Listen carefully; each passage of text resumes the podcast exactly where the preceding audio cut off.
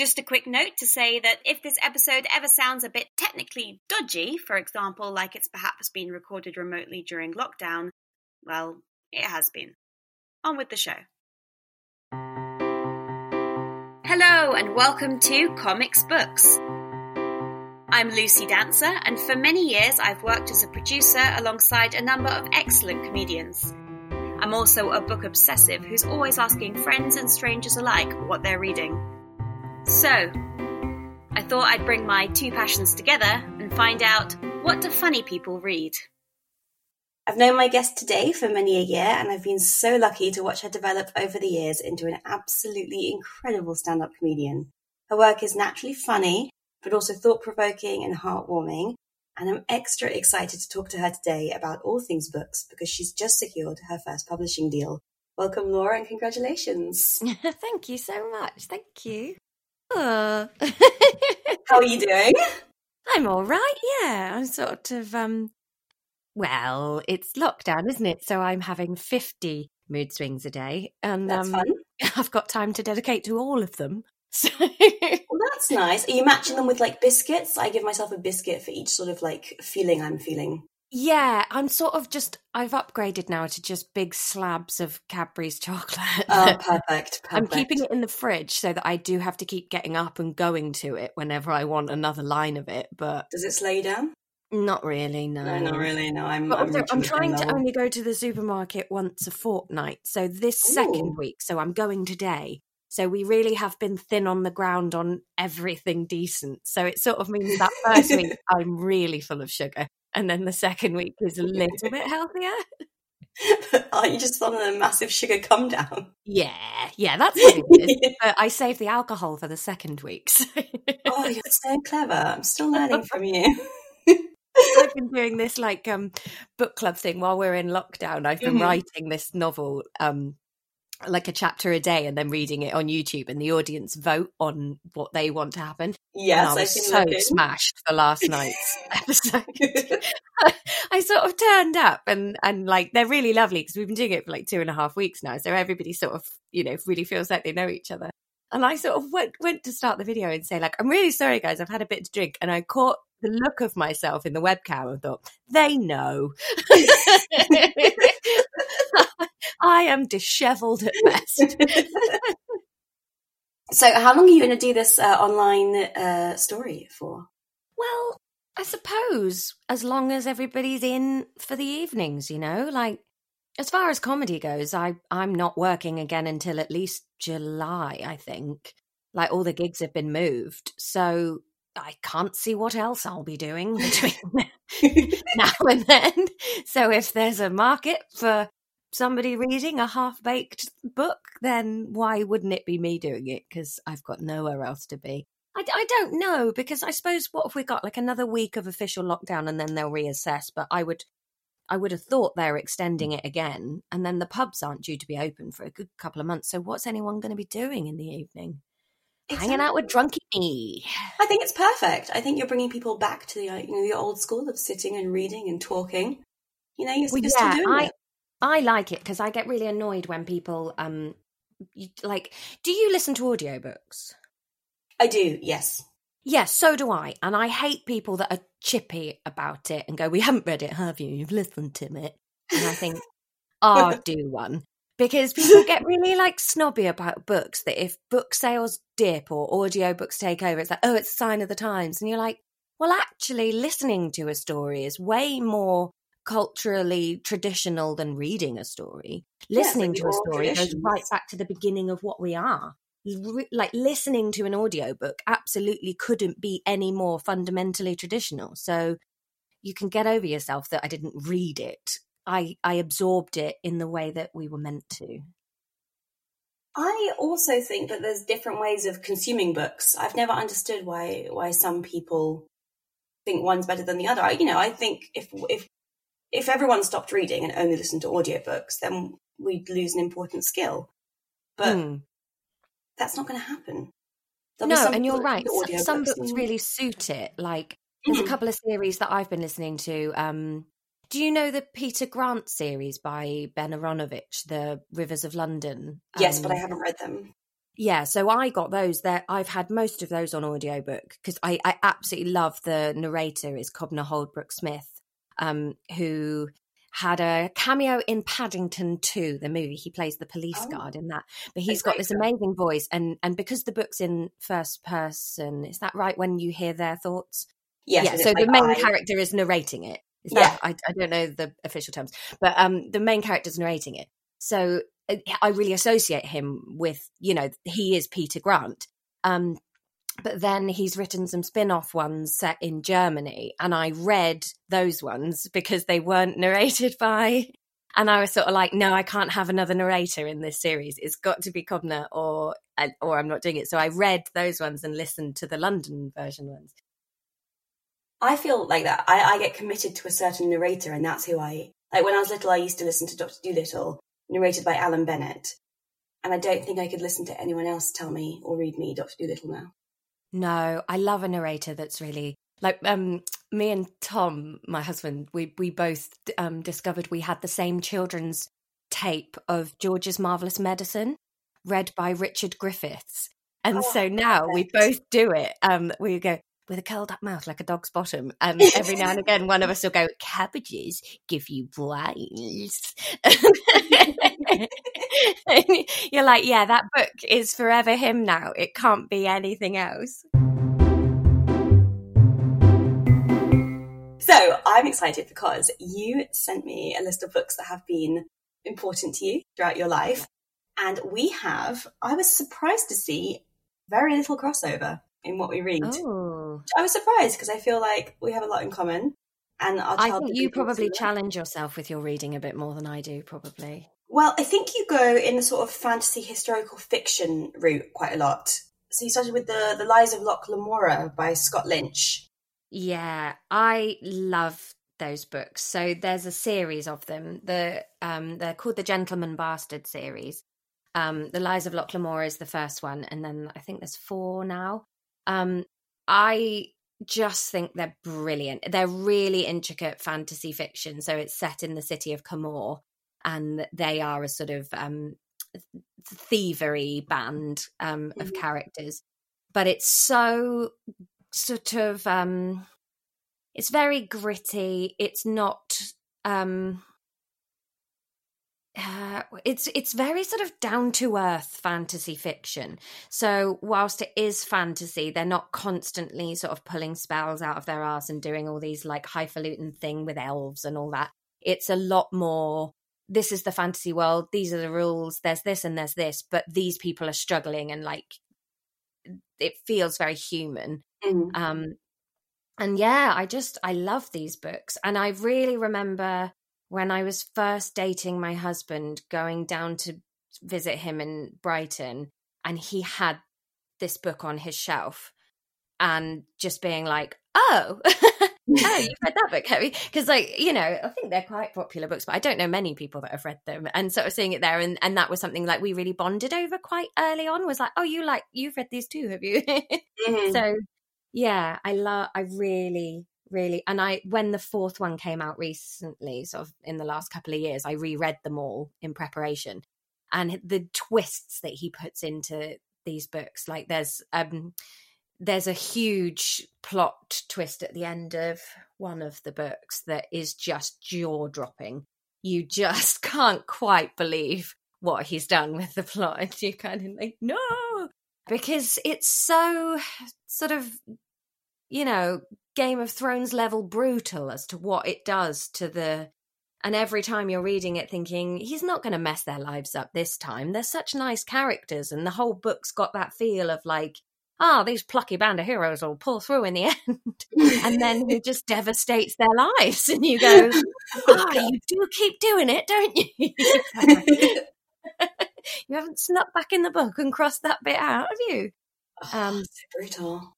Yeah, the development's great and just the the plots are very intricate because they're sort of like um so they're confidence tricksters. So you mm. get that fun thing where the plot of the book is great, but also the plots they're coming up with within the book are great, and, and you know you get the nice escapism of the um the there's highfalutin lords and ladies being taken down by these um these uh, orphaned you know, uh, con men. So it's it's sort of got all of the traditional yeah yeah. to it set in this really exciting made up world. And I I think that's what I really love about fantasy fiction is how much goes into like I'm one of those people that sometimes will just skip a paragraph of description if it looks really boring and I don't care. Um, and then but in really good fantasy fiction, you, you want to read that because you want to find out what they've done to manipulate, you know, it, it to make it a fantasy world. Um, so I think that's one of the things I really love about fantasy fiction. It's that like huge world building. That's what I've noticed recently when I've started dipping my toe in. Is just, I think I always thought I always thought fantasy was yeah, just sort of elves and, and nonsense. And it's this, it's just this building this entire world that has very little to do with ours, which, and everything is sort of from scratch. And I think for me, I, that was the first time I realized, oh, it's pure escapism while still yeah. telling real stories. Yeah. I think that's it's so creative and and interesting. Like in, in the Lies of Locke Lamora, like even the building materials, um, they there's sort of a lot of focus on alchemical um, lights and uh, I can't is it elder glass I think is one of the building materials that one of the cities is made of. So even with that, you're like this person's sort of come up with a a, a different building material to put into this world, and then the rules of that, and then how that affects them needing to scale the outside of that building at some point, and you know the the animals that they've created and then the sports that have come out of that animal existing and yeah, I love it. And also, especially with historical fiction, mm-hmm. I, I, find that that is such a better way for me to learn the actual history. like, brings it to life a bit more. It's like doing yeah, and then it, it sticks in my brain. Like I really understand the Wars of the Roses now, and that is purely from reading two different series about, or three actually, about the Wars of the Roses by three different authors, and sort of seeing it from a couple of different sides, and these people being alive. So I'm like, oh, it works in my head now who Elizabeth Woodville was. She's not just, and then he married her at this point. It's mm. like, oh, she was that woman. And then I understand it also. I kind of like fantasy, sort of, you know, these big fiction novels for that as well. I like how you mentioned it being a kind of aspect when you first started dating Tom, because mm. I found exactly the same thing is is that I always thought for me uh, reading had to be something that my husband would enjoy. That totally makes sense because talking about books, you take something that was a completely solitary experience for you and then you share it afterwards. Like you can't read something together, even if you're both sat simultaneously reading the book, you can't share the experience of what's going into your brain. Mm.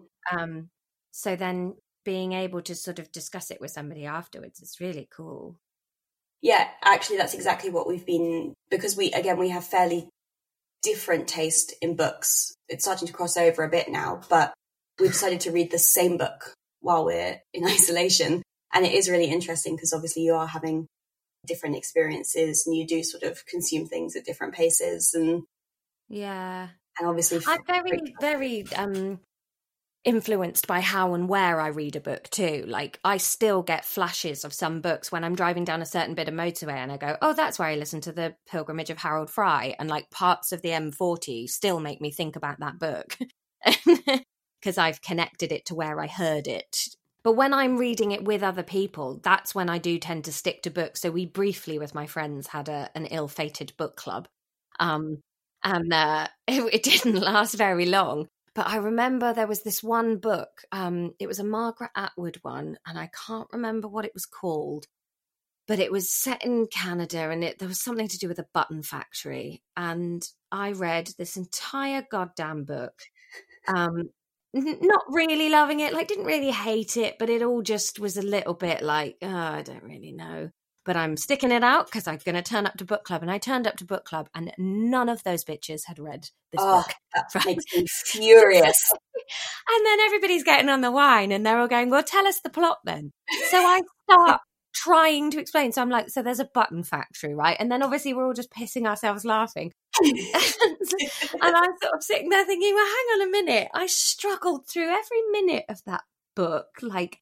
These affairs and this going on, and it was long. Of course, it was long. It was Margaret bloody Atwood, and days and days and days when I could have been listening to something with aliens and guns, but I wasn't into this maudlin thing about a button factory.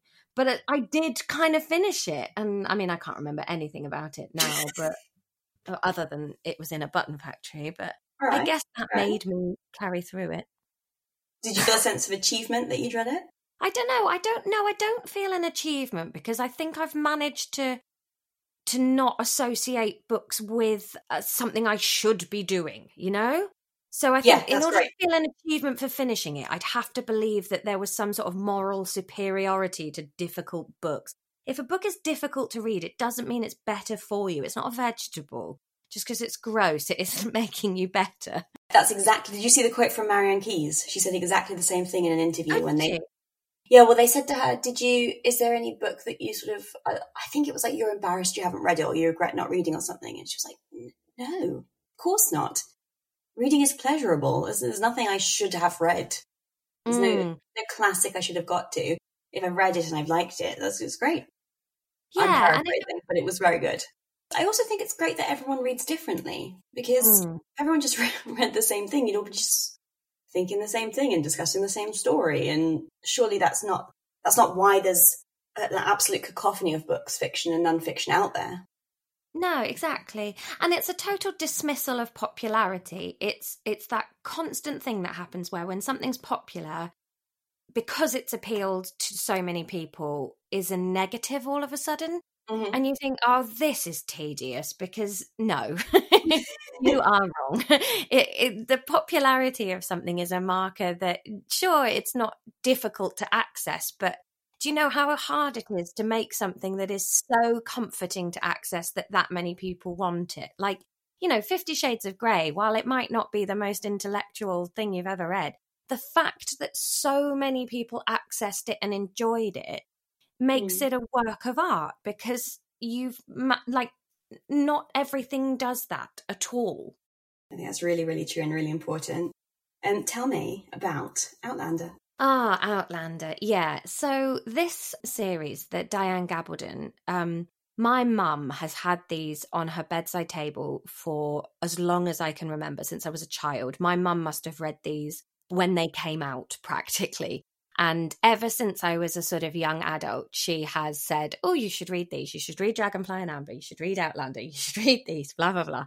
And when, you know, when it's something that your mum thinks is good, so you automatically go, Oh, I know you like it, mum, but I'm not going to. I'm brilliant. and you're just a stupid woman that's raised me. so I've never got round to them. And then um I I guess the is it Amazon I think made the series of it and I said to mm-hmm. mum oh those books you love have been made and she started watching the series and I thought oh I might start watching the series too. And I was sort of co watching it with Game of Thrones and then um there was a day where I was sort of going to bed and thinking god I'm really anxious today. Why am I anxious? I've had a really nice day at home. And then I realized I'd watched four people get raped that day across various television shows that I was watching. And I thought, you know what, that might be why I'm anxious. Might be, yeah. that my relaxation today has just been watching several rapes. Um, so I stopped watching Game of Thrones and I stopped watching Outlander, but then I was like, oh no, I was really into that Outlander story. I just didn't want to watch the violence. So I started listening to the audiobooks instead, and I just think they are some of the most effortless fiction I've ever listened to. Um, they are so flowing and domestic, but interesting and so rich in historical research and information, but laid so lightly across a narrative. The characters are fantastic and complicated and difficult and sexy um, and it's a real romp, but with so much more into it. And I mean, I must be on book five or six now. And the story's just developed beyond anywhere I thought it would have gone. And there's sort of a few magical elements to it here and there, but you just really, it's so romantic in the original meaning of the word romantic. You know, it's so elaborate and a vast world and so exciting this this sort of romance happening across centuries and so scary and in book form I can handle the violence. I'm much more sort of all right with listening to the tension and enjoying that. Where mm. where when I was watching it on a screen, it was too much. And did you tell your mum that you're that you're into it now? Yes. yeah, I know. no, I said, Mum, I'm really sorry. It's yet another thing in the pile that you were absolutely right about. Along with why wasn't I always stacking the saucepans inside each other to save space in the cupboard? Because now I'm married to a man that physically can't do it. I understand why you were so mad. Oh God, we have that same situation here. Oh God, why can't like we have these Joseph Joseph nesting bowls that are deliberately designed to go inside each other because when you live in a shoebox in the city and I honestly, I love my husband with every inch of my body, but if I ever leave him, it will be because of those frigging nesting bowls. Um, I want to say that out of your whole list of books, um, the one, the Goldfinch seemed like something that might potentially be up my alley, and I began to read it, and it was yeah. so far up my alley. I can't tell you. It is so good. Uh, I have consumed. Where are you up to? I, no, no, no. It's it's very big, Laura. Yeah. I tried to finish it in time, but I couldn't. Um, I am at. I'm in Vegas. Oh, okay, right, yeah. So the Goldfinch was one of those books where every now and again I would I would catch myself and think, "What the? Why are you still listening to this? It's it's been going on for so long, and nothing's happened for ages." Mm-hmm, but it's mm-hmm. so compelling I don't know if there's ever been a book that I've envisioned quite as clearly and and physically as this book. She's she's a witch, I think, Donna Tartt. Like I don't she's so like you're in it and you're compelled to carry on with it. Um see the thing that fascinates me about the Goldfinch is that they're currently making a film of it. I or heard. Out. And I just can't quite get my head round what sort of a film that's going to be. I have mixed feelings on the whole film adaptation situation with books because, I mean, generally, I think they can be quite good. But what, yeah, when a book is like The Goldfinch, where the joy of it is in the reading, it's in those those little details and the fact that, yeah, I've been reading it for days now and very little has happened. yeah. But I cannot. But you're having a great time, aren't you? Well, there's also this yeah. underlying, under, underlying, underlying sense that she's always hinting, oh, because you know, there's a prologue where you, where you know at the beginning something big has happened again, so you know that's coming, and I yeah. think that is enough combined with the just just incredible characterization and detail and just you just wonder what's going to happen to, to to Theo. I think so worried about him in Vegas. Yeah, you are. You're worried about him, and just the the big scale jump there that that when they go from the city to Vegas, and suddenly the entire world changes around you, and you're just. It's such a magnificent sweeping change, I think, to suddenly be in Vegas and so beautifully described.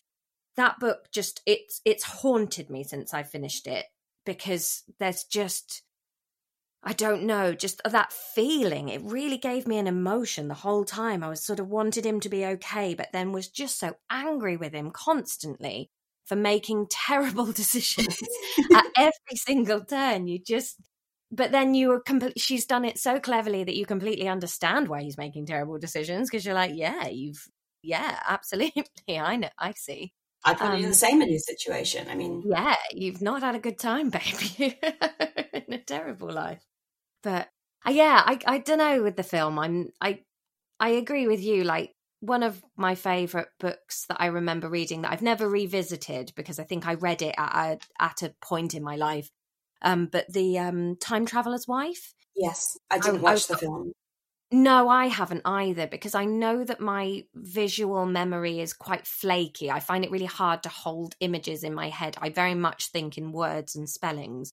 Mm. And I'm really I really kind of have blurry images in my mind of what I remember imagining when I read that book. And I'm scared that if I see the film, those images will sort of overlay the book images that I've got. And I don't want that to happen. So I think I probably won't watch The Goldfinch for a similar reason that when I think about The Goldfinch, I have these very sort of snippety imaginings of different sort of worlds and I don't want the film's vision of that to just neatly slot over the top because remembering the film is easier than remembering my imagination. You said that when you read a book has a real I, I mean I know we talked about sort of driving on the motorway, but also if you read a book during a hard time in your life, do you find it hard to revisit that book? I think when I'm in a book, I'm probably not in my own life anymore. So, no, I think I'd be all right. Music, yes. I would find it hard to listen to a song that was around at a hard part in my life. But a book, I think I'd be all right with, you know. I don't tend to revisit books that much unless they're in a series and I reread them when the new one comes out or something mm-hmm. like that. I've okay. just actually been rereading ones, um, a couple of Wilbur Smith ones that I really loved as a child. But I, I sometimes find that they're disappointing. Like the other day, I reread Therese Raquin because I really remember loving that as a teenager. It was one of the first like classic type ones that I just adored. Mm. And I thought, like, oh, I'm going to go back and read that. And I didn't like it as much. And I was kind of reading it thinking, what did I love at the time? But I suppose I just must have read more stuff now that does the same thing but better. So this didn't have that hit anymore. And when I reread that, I was sort of vaguely thinking in my head, oh, I might go back and reread Wuthering Heights, because again, that was another one that was mm. just one of the first classics that I just loved. But now I'm sort of like, no, I don't think I will. I think I'll just leave it with that vague memory of loving it. Because I don't want to have the same thing again that I had with Therese Raquin. So that's interesting because you chose Therese Raquin as one of your sort of top books. Well, I did. Yeah, I did. I did choose it because, but for the for the first reading of it, not for the revisiting. Because yes, when I first read it, it was probably one of the first things I'd ever read where I hated everyone but was sort of still cheering for them. It was one of the first things I'd read with nasty anti-heroes being being the only people you could love, so you sort of had to. It was probably one of my first reading experiences of of having to learn that not all of my characters were going to be the heroes, but I was mm. still going to have to love them, and you could still make them interesting, and and the writing could still be compelling. I am very sad that we can't talk about books all day. Are we allowed to say anything about about your publishing uh, thing? Yeah, so the deal should be announced now, which is very exciting. So I've um, signed with Two Roads um, mm-hmm. at Hachette. Amazing. Um, which is very exciting. So exciting. Um, they've offered me a two book deal. Mm-hmm. So I will be writing, first of all, um, a book based on my uh, viral tweets about um, fantasizing about being married to very sensible Jurgen Klopp. So I'm quite excited about that. I'm really enjoying sort of developing this sort of fantasist character, you know, this woman who is terribly um upset by everything in the world and and her coping mechanism is to is to imagine this very sensible husband giving her all the advice that she knows is is true but um doesn't always listen to herself and then they are such a fantastic publisher and um, that they've also said that they will happily have any novel of my choice from me afterwards. So um, I think I'm going to be developing a novel based on a, a, TV script that I've been working on for a few years. Um, working title of Pivot about a women's netball team. Excellent.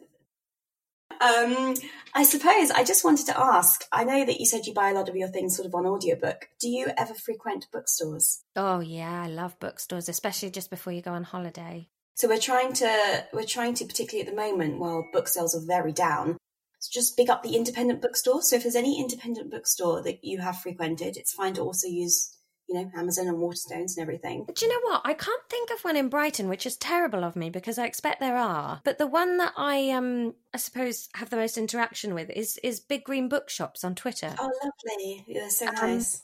I find that their use of social media to sort of and how honest they are. Mm. I, I quite like that. Like some days when you know, at lunchtime, they're like, I just want to have sold 15 books by today. And you go, oh, okay. Like, you, you know, there's none of this, like, here's my turnover. It's like, just 15 books, please. Um, so that's the independent bookstore that I think I that's a perfect choice. Interact with the most. I'd completely forgotten about them as well. Yeah, they are really good on Twitter, and at the moment, I believe they're doing two things, which is buy a stranger a book, um, where you, where you literally yep. buy, buy a stranger a book.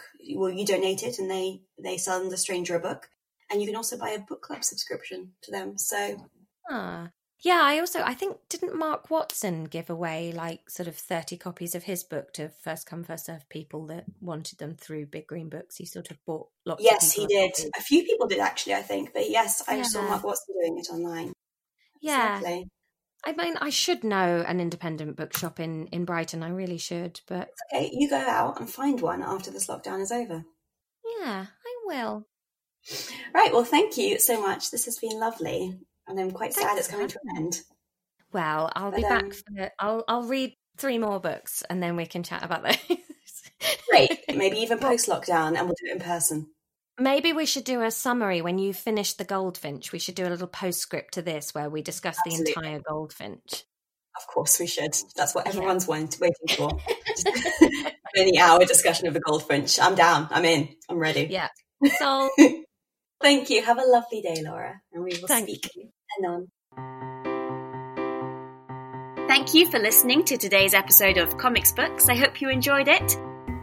In the show notes, you'll be able to find full listings of all the books we mentioned, as well as links to our featured independent bookshop. Have a great week, reading, laughing, and then reading some more.